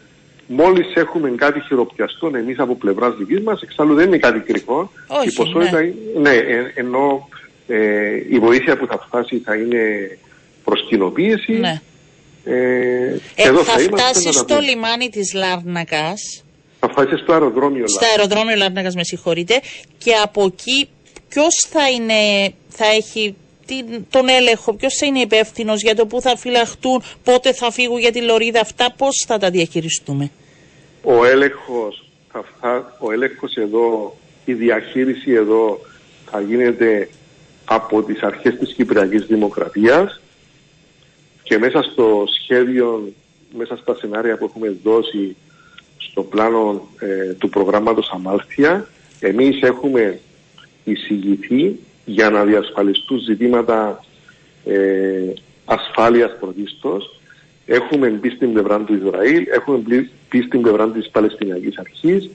Ήταν κάτι που απασχόλησε και τις ε, συνομιλίες που είχε ο πρόεδρος της Δημοκρατίας με τον Εμμύρη του Κατάρ, λόγω των ιδιαίτερων σχέσεων που έχουμε με την Χαμάς. Εμείς είπαμε ότι η καλύτερη λύση για να μην υπάρχουν ε, ζητήματα καχυποψίας ως προς το περιεχόμενο της ανθρωπιστικής βοήθειας κλπ. Ναι. Εμείς έχουμε μπει ότι να γίνεται ο έλεγχος στο αεροδρόμιο Λάρνακα, στο λιμάνι Λάρνακα, συγγνώμη, έτσι, της βοήθειας, προτού τοποθετηθούν πάνω στα πλοία, Ναι. να, σ- να σφραγίζονται τα κυβότια ενώπιον ε, των αντιπροσωπιών όλων των ενδιαφερομένων. Είναι 5-6 ενδιαφερόμενα μέρη που είναι. Είναι η Ευρωπαϊκή Ένωση, οι Ηνωμένα Έθνη, Ισραήλ, Παλαιστινιακή Αρχή και οποιοδήποτε άλλοι θέλουν να έχουν συμμετοχή σε αυτή τη διαδικασία. Εμείς είμαστε ανοιχτοί να, να, να σφραγίζουμε, να ελέγχονται τα εμπορευματοκιβώτια, να σφραγίζονται στο λιμάνι Λάρνακας, να τοποθετούνται στα πλοία, ούτως ώστε όταν θα φτάνουν στην περιοχή της Γάζας, Ναι. έτσι, να μην υπάρχει ανάγκη για περαιτέρω έλεγχο. Ναι. Κάτι, που θα, κάτι που θα εξυπακούει χάσιμο χρόνο κλπ. Και αυτή μας η πρόταση γίνεται δεχτή από όλα τα ενδιαφερόμενα μέρη. Και είναι κάτι που θα συμβάλλει στην υλοποίηση ε, ε, του σχεδίου. Είναι, διότι το ζήτημα της ασφάλειας ήταν το μείζο σε αυτήν την Και, και έχουμε σε αυτήν την καταλήξει πρωτοβουλία. πώς θα φτάσουν, πού θα φτάσουν; Πρακτικά Ναι. έχουμε αρκετές επιλογές. Ναι. και με πλοία ε, που μπορούν να, μικρό, μικρότερο εκτοπίσματος που μπορούν να φτάσουν σε πιο αβαθή ε, νερά όπως είναι εκεί στην περιοχή της Γάζα μπορούν να πάνε νοτιότερα, πλησιέστερα προς την Αίγυπτο δηλαδή και από εκεί μπορούν να μεταφερθούν οδηγός μπορεί να δημιουργηθεί μια προσωρινή πλατφόρμα εκεί στο λιμάνι της Γάζας μέχρι να δημιουργηθεί μια πιο μόνιμη λιμενική υποδομή. Όλα αυτά είναι πρακτικά υλοποιήσιμα και ε, είναι κάτι που τυχάνει επεξεργασία από τους ου, δικούς μας τεχνοκράτες Ναι. σε συνεννόηση με τεχνοκράτες όλων των πλευρών που είναι Άρα κύριε Αντωνίου μπορούμε να πούμε ότι την ερχόμενη εβδομάδα μπορεί και να γίνει η πρώτη αποστολή ας πούμε; Εμείς ελπίζουμε ενώ Ναι. το συντομότερο με βάση το σχεδιασμό και με βάση τα αιτήματα που έχουμε ότι είμαστε κοντά στο να αρχίσει η υλοποίηση αυτού του σχεδιασμού έστω σε μικρή κλίμακα στην αρχή μέχρι να, μέχρι να αρχίσει να γίνει να δημιουργηθούν στην περιοχή της Γάζας εγγυημένες συνθήκες ασφάλειας Ναι. για να μπορούν τα πλοία να πηγαίνουν έρχονται. Διότι το σχέδιο Αμάλθια προβλέπει ότι για να υλοποιηθεί χρειάζονται συνθήκες εγγυημένης ασφάλειας διαρκείας. Εμείς δεν μπορούμε να υλοποιήσουμε το σχέδιο. Δεν είναι μια φορά και τελείωσε. Πρέπει να Ναι, υπάρχει δεν- συνέχεια. Ναι. Μάλιστα. Δεν Ναι. μπορεί να είναι ε, μια, ε, σε συνθήκες εκεχηρίας ή κατάβαυσης του πυρός. Μάλιστα. Εμείς θέλουμε να υπάρχει εγγυημένη ασφάλεια. Ειδικά, φανταστείτε, εάν ένα πλοίο είναι εμπορικό, για να, για να επιτραπεί ο απόπλους του θα πρέπει να, είναι, ε, να υπάρχει ε, η ασφάλεια, η απαραίτητη ασφάλεια. Ξεκάθαρο, θα το δούμε να υλοποιείται. Πριν σας αποδεσμεύσω, πέτε μου τι γίνεται με αυτή την κόντρα που έχει ξεσπάσει με προεδρικό με ελεκτικής υπηρεσίας. Τι είναι αυτό που ενοχλεί το προεδρικό σε σχέση με την τοποθέτηση του Γενικού Ελεκτή; Κοιτάξτε να σας πω κύριε Παπαντονίου, εμείς γύραμε ένα θέμα θεσμικότητας. Εμείς είπαμε ότι δεν μπορεί να, να, έναν, να βλέπουμε το ότι ε, η ελεκτική υπηρεσία αποτάθηκε στην Προεδρία για ένα ζήτημα και να, το, να ενημερώνεται ο Πρόεδρος για παράδειγμα από τον τύπο. αυτό το πράγμα το θεωρούμε ε, ότι είναι δεν είναι θεσμική συμπεριφορά. Κύριε Αντωνίου, όμως είστε, είστε του χώρου και γνωρίζετε καλά ότι αυτά μπορούν να γίνουν ε, με, από παράπλευρες απολύες. Έτσι ποτέ δεν είναι κανείς σίγουρος. Δηλαδή εκεί ήταν το θέμα από πού διέρευσες στον τύπο. Όχι, όχι, όχι. Δεν είναι το θέμα. Ε, κοιτάξτε, από, από πού διέρευσες στον τύπο για μας είναι και ουσιαστικό ζήτημα. Αντιλαμβάνεστε ότι δεν μπορεί κάποιος να διαρρεύσει ένα οτιδήποτε που δεν είναι υπέρ του. Άρα δεν υπάρχει λογική να διαρρεύσω εγώ κάτι που είναι σε βάρος μου. Το παράπονο μας είναι το εξής. Εδώ, εδώ και δύο μέρες υπάρχει ένα αφήγημα ότι ο πρόεδρος της Δημοκρατίας εγκαλείται ότι έπρατε υπερορί, επίδομα υπεροριών, ότι θα πρέπει να επιστρέψει τα χρήματα. Γίνεται μια, ένας παραλληλισμός της περίπτωσης προκατόχου μου της κυρίας Κομοδρόμου με την περίπτωση του Πρόεδρου της Δημοκρατίας. Εμείς περιμέναμε από την ελεκτική υπηρεσία να έχει την ευαισθησία και να πει ότι δεν γίνεται τέτοιο θέμα. Αυτό είναι το παράπονο που, που διατυπώνω αυτή τη στιγμή. Με πολύ σεβασμό και πολύ εκτίμηση. Ε, αυτό Εντάξει, είναι... εκτίμηση όταν λέγεται όχι από εσάς, από το διευθυντή του γραφείου τύπου του Προέδρου ότι fake news από μια υπηρεσία και το γενικό ελεκτή νομίζω πλέον είναι σε, έχουν ανέβει τόνοι, έτσι. Κύριε Παπαντονίου, εγώ δεν είμαι εδώ να σχολιάσω δηλώσεις. Όχι, απλά λέω ότι. Ε, να σας πω, ναι. το παράπονο είναι όπως σας το μεταφέρω. Δεν υπάρχει ζήτημα υπεροριών. Δεν, δεν, δεν έχει σχέση αυτή η περίπτωση του Προέδρου που δεν, ήταν, δεν τον αφορά για, την, για τη θητεία του ως Προέδρου, τον αφορά για τη θητεία του ως κυβερνητικού εκπροσώπου στην προηγούμενη διακυβέρνηση. Ωραία. Επί της ουσίας, γιατί δεν Επί δημοσιεύετε ή πότε θα δημοσιεύσετε την απάντηση με την εξήγηση και τι, όλα τα δικαιολογητικά; Είπα, σας είπα, θέλουμε να λειτουργήσουμε θεσμικά. Ναι. Θα δοθεί η απάντηση στην ελεκτρική υπηρεσία εντός της προθεσμίας το συντομότερο για να, για να τελειώσει αυτή η ιστορία. Αλλά Σας είπα. Θα κρίνει όμως η ελεκτική υπηρεσία. Δεν πρέπει τους θεσμού να αφήνετε να κρίνουν αν θα τελειώσει ή όχι σε σχέση Βεβαίως με αν ικανοποιούν οι απαντήσεις. Βεβαίως, βεβαίως. Ε, δεν είναι αυτό το θέμα που θέτω. Απλούστατα, εκείνο που σας λέω είναι το εξής. Εγείρεται ένα θέμα από την ελεκτική υπηρεσία. Η Προεδρία θέλει να απαντήσει θεσμικά έτσι, και όχι μέσω του τύπου. Αυτό ήταν το παράπονο που διατύπωσαμε ε, και τίποτε άλλο. Μάλιστα. Α, πότε θα δώσετε την απάντηση; Το συντομότερο θα απαντηθεί. Ναι. Θα απαντηθεί. Δεν υπάρχει θέμα, λέτε εσείς, σε σχέση με υπερορίες τις οποίες λάμβανε ο, ο τότε ε, ε, κυβερνητικός εκπρόσωπος και μετά από την ε, θέση ε, που πήγε στο προεδρικό. Πείτε να Σας το πω, να σας το πω ξανά. Ναι. Μπορείτε να το πείτε ότι το λέω fake news, μπορεί να το πω ότι είναι ψεύδος. δεν, υπάρχει, δεν, υπάρχει. δεν υπάρχει τέτοιο θέμα. Δεν υπάρχει τέτοιο θέμα. Ούτε στην επιστολή. Ε, πού βρήκε κάποια στοιχεία ο Γενικός Ελεκτής σε σχέση με υπερορίες που λάμβανε ο κ. Σουστόδη. Δεν είναι θέμα υπεροριο. Γι' αυτό σας λέω το προσχέδιο ναι. τη ανακοίνωσης της ελεκτικής υπηρεσίας που έφτασε στην Προεδρία για σχόλια. Δεν υπάρχει θέμα υπεροριών. Γι' αυτό σας λέω. Τι θέμα υπάρχει; Υπάρχουν θέματα αντινιστία, υπάρχουν θέματα ωφελημάτων. Δεν υπάρχει όμως θέμα υπεροριών υπάρχουν ωφελήματα τα οποία εκπηγάσουν από το αξίωμα που ανατέθηκε στον τότε κυβερνητικό εκπρόσωπο, στον Νίκο Χριστοδουλίδη. Τα οποία και δικαιούτο ή μπορεί και αν, να μην το επέτρεπε η νομοθεσία τότε, να πρέπει να εξεταστούν. Εμείς, εμείς λέμε ότι ήταν ωφελήματα τα οποία εκπηγάζουν από τη θέση, από τα καθήκοντα που εκτελούσε εκ της θέσεως του. Ήταν ήταν, ε, ανα, ήταν κυβερνητικός εκπρόσωπος. Είναι συγκεκριμένα τα, τα ωφελήματα. Αλλά σας είπα, αυτά είναι η ουσία της απάντησης που θα δώσουμε. Όμως, επειδή βλέπουμε εδώ και δύο μέρες να υπάρχει ένα αφήγημα το οποίο η ηλεκτρική υπηρεσία δεν διαψεύδει για υπερορίες, για συσχετισμό της περίπτωσης του, του Νίκο Χριστοδουλή με τη δόξα κομμοδρόμου, σας λέω υπεύθυνα, υπεύθυνα ότι δεν υπάρχει αυτό το πράγμα στην επιστολή, στο προσχέδιο της ανακοίνωσης της ηλεκτρικής υπηρεσίας. Δεν υπάρχει.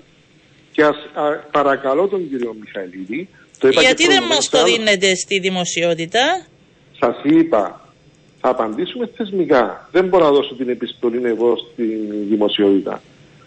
Πρέπει να ενημερωθεί ο Γενικός Ελεκτής πρώτα. Μάλιστα. Θα, όταν ενημερωθεί μετά θα, θα δώσετε περισσότερα στοιχεία; Κυρία Παπαντονίου, η Προεδρία δεν έχει να κρύψει τίποτε. Ναι.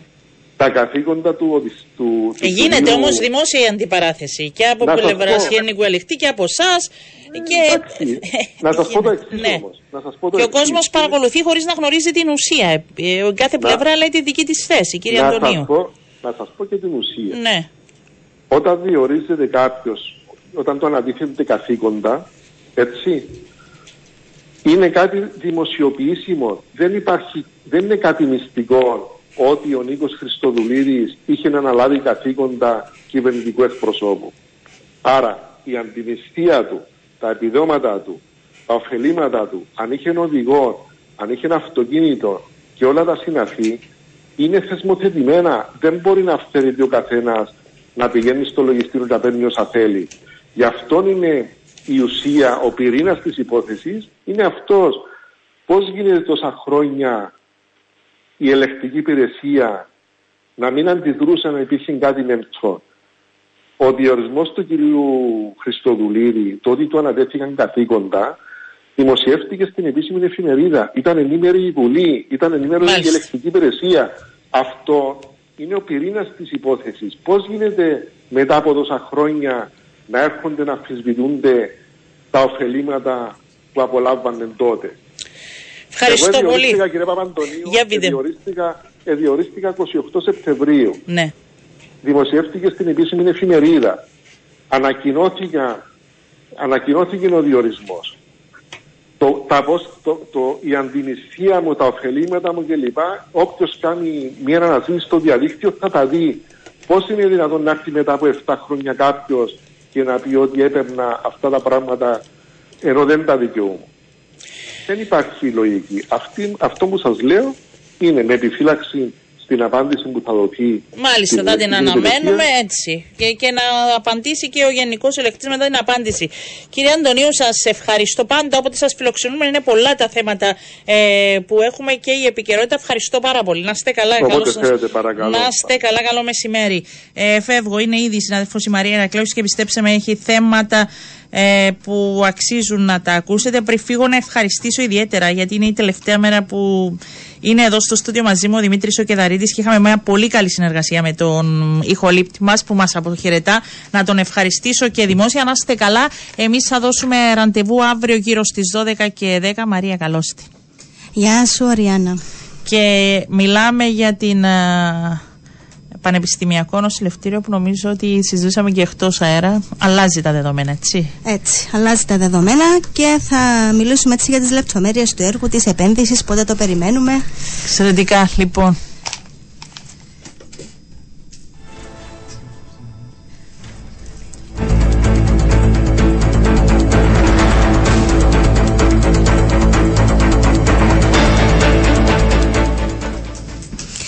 Λοιπόν, ε, θα μιλήσουμε όπως είπαμε και για την για την επένδυση για το πρώτο πανεπιστημιακό νοσοκομείο της, ε, στην Κύπρο, ε, το ΑΧΕΠΑ University Hospital Cyprus, το οποίο θα στεγαστεί στη Λευκοσία.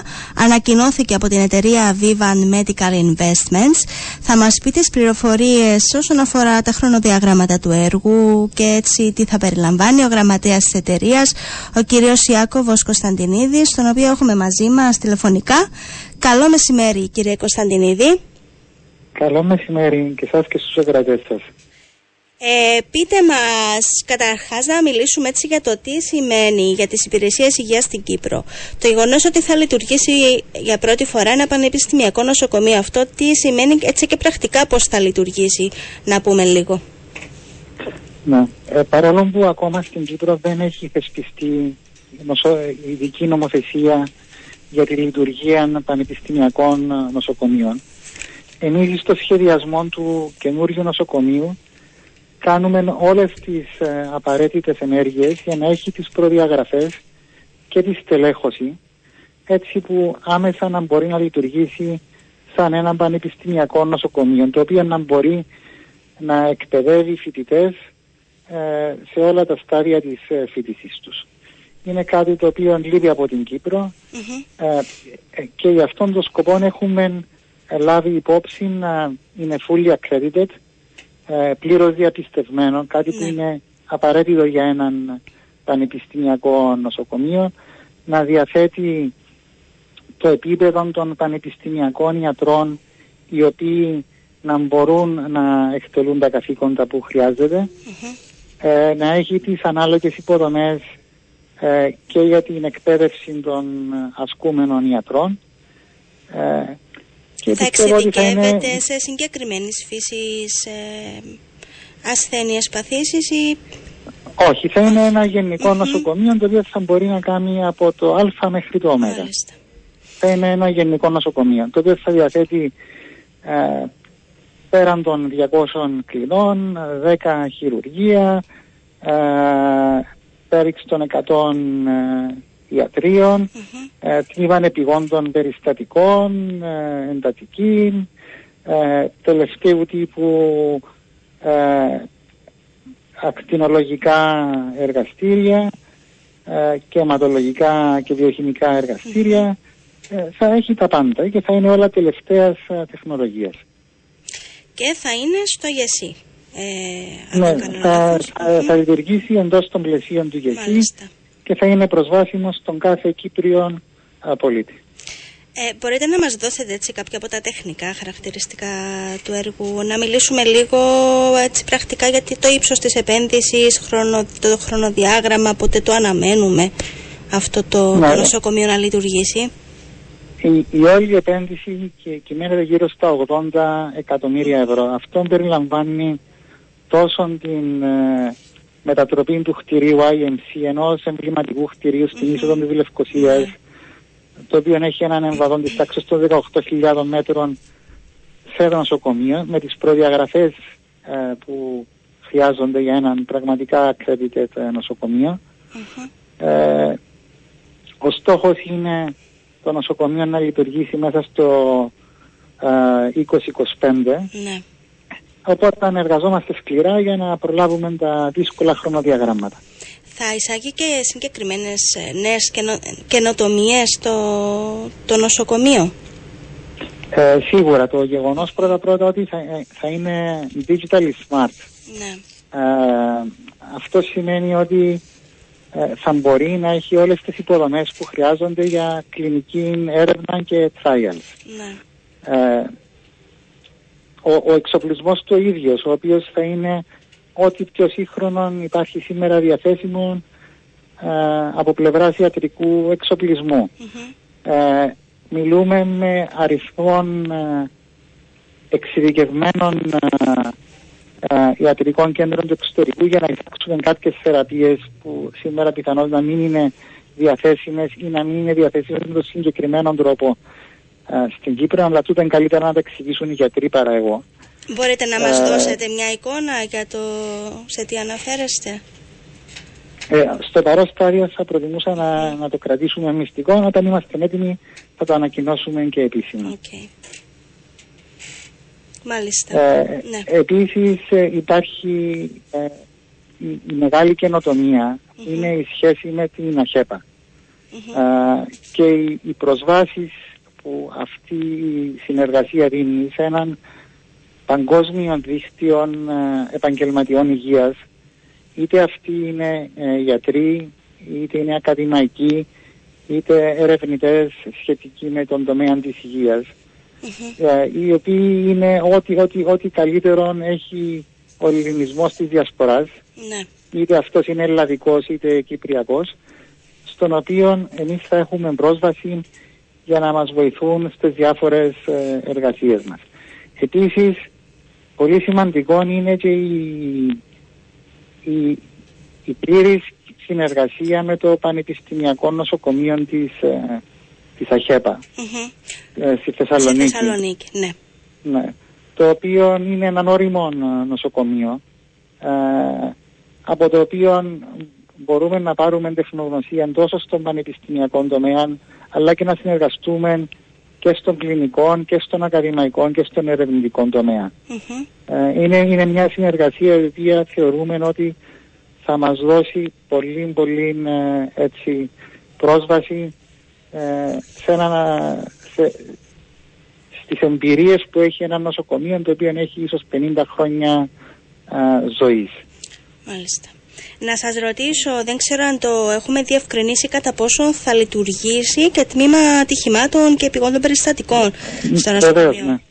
Βεβαίως. Ε, η πρόθεσή μας είναι να υπάρχει έναν πλήρες ε, τμήμα επιγόντων και ε, α- ατυχημάτων και επιγόντων περιστατικό- περιστατικών, το οποίο να είναι πλήρως εξοπλισμένο και στελεχωμένο και το οποίο πιθανώς να αποφορτήσει και κάπως τις ε, Βεβαίως. Ανάγκες του Γενικού Νοσοκομείου που σήμερα ε, είναι τεράστιες. Με το οποίο θα, θα γετνιάζουν βεβαίως οι νέες εγκαταστάσεις. Έτσι είναι. Θα είμαστε είναι δίπλα-δίπλα. κοντά. Ναι, είσαστε Ναι, κοντά. ναι. Ε, και η λειτουργία του νοσοκομείου θα γίνει σε φάσεις ή η, η, η αποπεράτωση του έργου θα γίνει σε φάσεις ή θα παραδοθεί ολόκληρο το... Όχι, όχι, ε, ένα νοσοκομείο δεν μπορεί να παραδοθεί σε φάσεις. Ε, Ναι. ε, είναι ένα κτίριο το οποίο θα ανακαινιστεί Μάλιστα. εξ ολοκλήρου από την αρχή. Μμμ. Ε, εν- δεν μπορεί να γίνονται εργασίες Ναι. μέσα σε ένα κτίριο το οποίο λειτουργεί και ως νοσοκομείο. Ωραία, άρα ε, το αναμένουμε εντός του 2025. Είναι έτσι κάτι που πρώτη φορά προχωρεί στην Κύπρο. Ε, σας ευχαριστούμε πάρα πολύ που ήσασταν μαζί μας. Ε, Ε, εάν μπορούσα ναι. να προσθέσω έτσι Βεβαίως. δύο λόγια για της σημασίας του, Ναι. του accreditation της Ναι, διαπίστευσης. ναι, ναι, ναι, ναι. Ε, είναι είναι ε, ίσως το πρώτο νοσοκομείο που θα είναι εξ ολοκλήρου διαπιστευμένο. Τι σημαίνει όμως η διαπίστευση; Σημαίνει ότι από το σχεδιασμό του, έτσι, α, από, την, ε, από τον τρόπο που θα χτιστεί, τα υλικά που θα χρησιμοποιηθούν, ε, το που θα τοποθετηθεί ποιον τμήμα, ποια πρωτόκολλα εργασίας α, θα έχουν οι εργαζόμενοι. Ε, τα πάντα θα είναι τεκμηριωμένα και ελεγχόμενα και θα είναι τεκμηριωμένα και ελεγχόμενα α, ίσως από τον αυστηρότερο οργανισμό στον κόσμο που είναι το Joint Commission International ε, αμερικανικός οργανισμός πιστοποίησης τον οποίο χρησιμοποιούμε ως σύμβουλό μας από το layout του χώρου μέχρι και την τελική λειτουργία Μάλιστα. και μεταγενέστερα ακόμη. Ωραία. Κυρία Κωνσταντινίδη, να σας ευχαριστήσουμε πάρα πολύ. Καλή συνέχεια να σας ευχηθούμε. Και εγώ για τον χρόνο που μας δώσατε.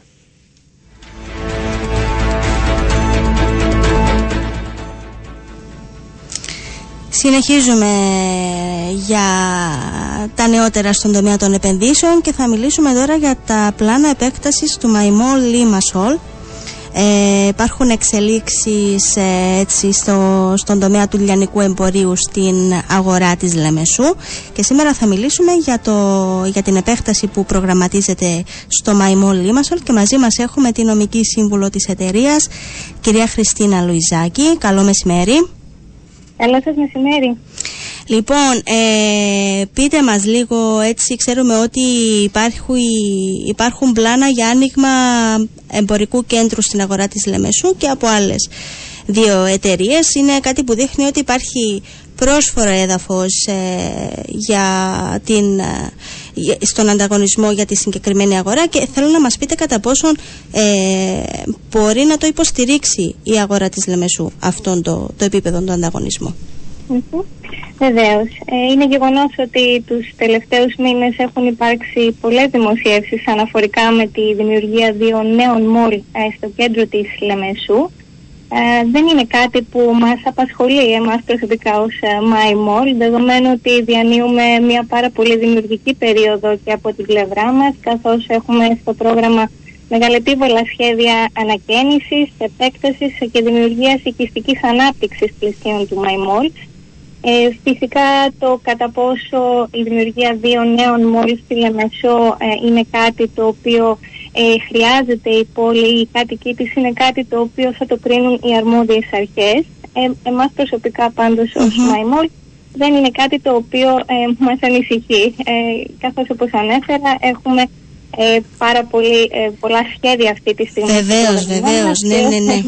Για τη δυνατότητα της αγορα Λέω κατά πόσον από τη στιγμή που υπάρχει ενδιαφέρον για επενδύσεις, θεωρητικά τουλάχιστον υπάρχει και η αγορά που θα μπορέσει να υποστηρίξει αυτές τις mm-hmm. επενδύσεις. Ε, εξω και η ερωτηση Λοιπόν, ε, θέλετε να, να μιλήσουμε λίγο για τις λεπτομέρειες της δικής σας επένδυσης.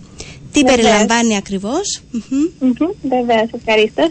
Ε, σχεδιάζεται λοιπόν ε, ολική ανακαίνιση του εμπορικού μας κέντρου τόσο εσωτερικά όσο και εξωτερικά. Μιλάμε για ριζική ανακαίνιση που θα προσδώσει ένα εντελώς νέο ύφος στο εμπορικό κέντρο. Ε, παράλληλα σχεδιάζεται επέκταση 6.000 τετραγωνικών μέτρων ε, που θα επιτρέψει όπως αντιλαμβάνεστε τη φιλοξενία νέων καταστημάτων, εστιατορίων και χώρων ψυχαγωγίας. Ε, Όπως αντιλαμβάνεστε λοιπόν δεν μιλάμε απλά για βελτιώσεις αλλά για ένα εντελώς καινούριο και διαφορετικό μόλ ναι. που στοχεύουμε να καλύπτει τις ανάγκες, όλες τις ανάγκες των ε, επισκεπτών μας.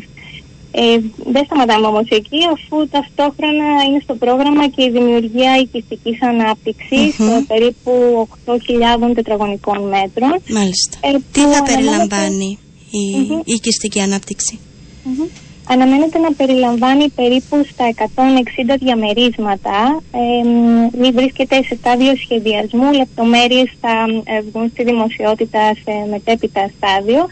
Ωστόσο προχωρούμε με γοργούς ρυθμούς, βρισκόμαστε σε διαδικασίες ολοκλήρωσης του σχεδιασμού και στην υποβολή των απαραίτητων προκειμένου να ληφθούν οι απαραίτητες άδειες.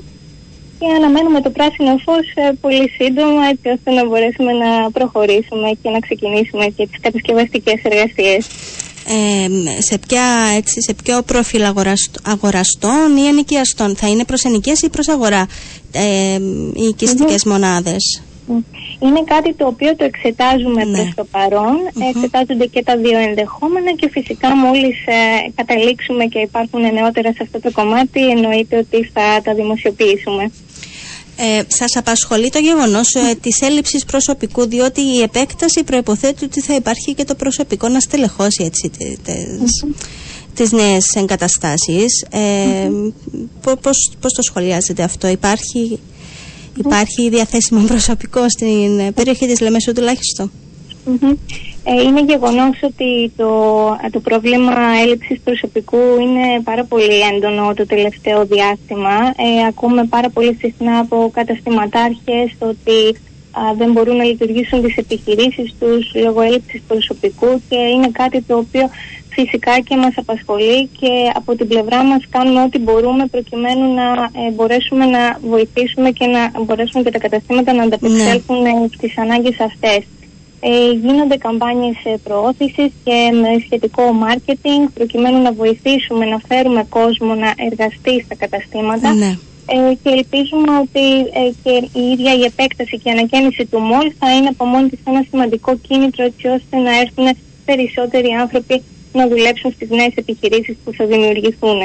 Ε, μάλιστα. Έτσι, χρονικά πότε αναμένουμε ε, τις εξελίξεις που μας έχετε περιγράψει; Ε, αν όλα πάνε καλά, ε, αισιοδοξούμε ότι εντός του 2024 θα λάβουμε κάποιες ε, απαντήσεις και κάποιες άδειες τις οποίες αναμένουμε και θεωρούμε ότι ε, περίπου στα, στο 2025 ότι ε, θα έχουν προχωρήσει σημαντικά τα έργα που περιέγραψα. Το 2025. Υπάρχουν κάποιες προκλήσεις έτσι στο, στη διαδικασία αποπεράτωσης αυτής της επένδυσης; Ε, υπάρχουν ε, γραφειοκρατικές, ε, κάποια γραφειοκρατικά κολλήματα; Διότι ακούμε εδώ και καιρό ότι έτσι αναμένεται κάποιες άδειες. Υπάρχει κάποιο θέμα, κάποιο ζήτημα; Ε, γραφειοκρατικά, ναι, προφανώς ε, υπάρχει μια γενικότερη καθυστέρηση θα έλεγα από τις αρχές πολλές φορές όπως όλοι γνωρίζουμε στο να λάβουμε κάποιες απαντήσεις ε, mm-hmm. στις σχετικές αιτήσεις που υποβάλλουμε πολλές φορές. Δεν θα έλεγα ότι αντιμετωπίσαμε κάποιο ε, θέμα στο να ε, λάβουμε κάποια άδεια ή κάποιο κόλλημα από τις αρχές ε, όσον αφορά τις αιτήσεις μας και τη βοήθεια που έχουμε χρειαστεί ως τώρα. Ε, θεωρώ ότι είναι απλά διαδικαστικά θέματα και χρονοβόρα που απλώς mm παίρνουν χρόνο και χρειάζεται υπομονή όλων μας. Ε, βεβαίως αυτή η καθυστέρηση φαντάζομαι ότι αυξάνει και το κόστος της επένδυσης, ε, σωστά; Ε, όχι Ε, το, το budget είναι συνήθως προκαθορισμένο. Φυσικά υπάρχουν ε, στην πορεία ενός έργου προκύπτουν και έξοδα που καμιά φορά μπορεί να μην έχουν υπολογιστεί. Ωστόσο, δεν θεωρώ ότι είναι κάτι που μας αυτή, τη στιγμή, ναι. αυτή τη στιγμή το ύψος της επένδυσης ποιο, ποιο υπολογίζεται ότι είναι; Ε, θα προτιμούσα να μην μπούμε σε αυτή τη λεπτομέρεια καθώς ε, όπως ανέφερα υπάρχουν και έξοδα τα οποία προκύπτουν στην πορεία και... Εντάξει γνωρίζουμε ότι κυμαίνεται γύρω στα 40-45 εκατομμύρια φαντάζομαι ότι...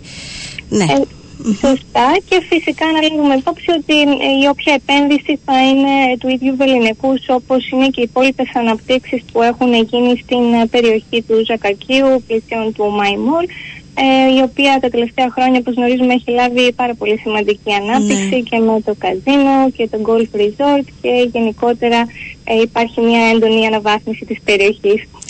Μιας έτσι και μιλούμε και είναι και στον τομέα του λιανικού. Πείτε μας λίγο, τελείωσε τον Black Friday, ήταν τον Black Friday και ακολούθησε και το Σαββατοκύριακο που φαντάζομαι υπήρχε κάποια κίνηση στην αγορά.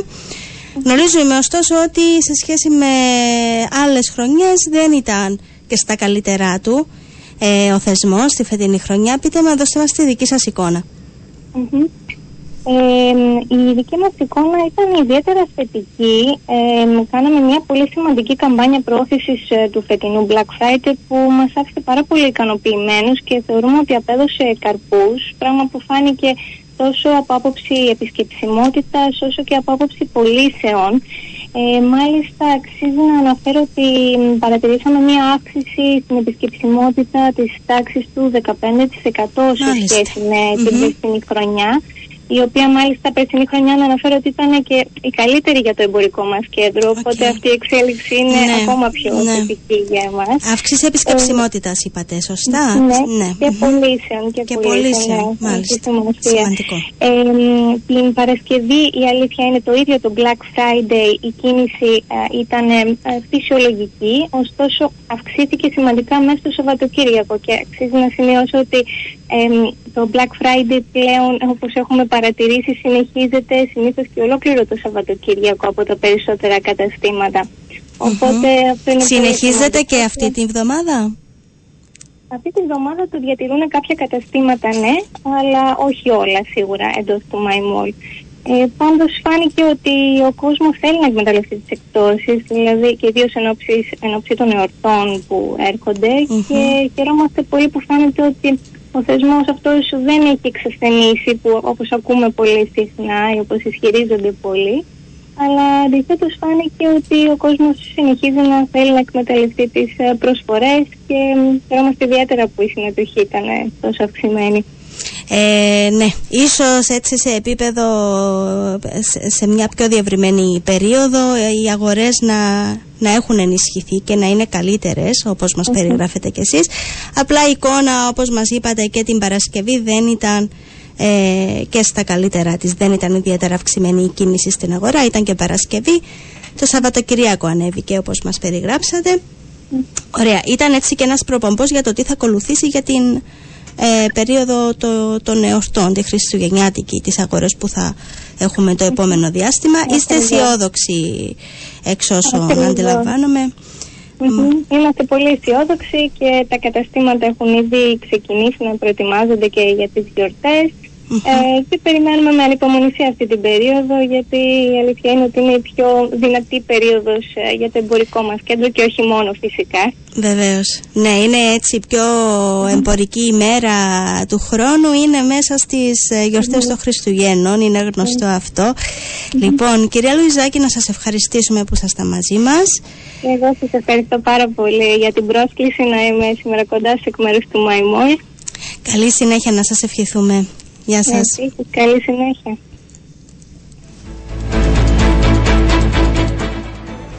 Κάπου εδώ φτάσαμε στο τέλος του σημερινού ενθέτω επιχειρήν. Ραντεβού ξανά την ερχόμενη εβδομάδα. Καλή συνέχεια.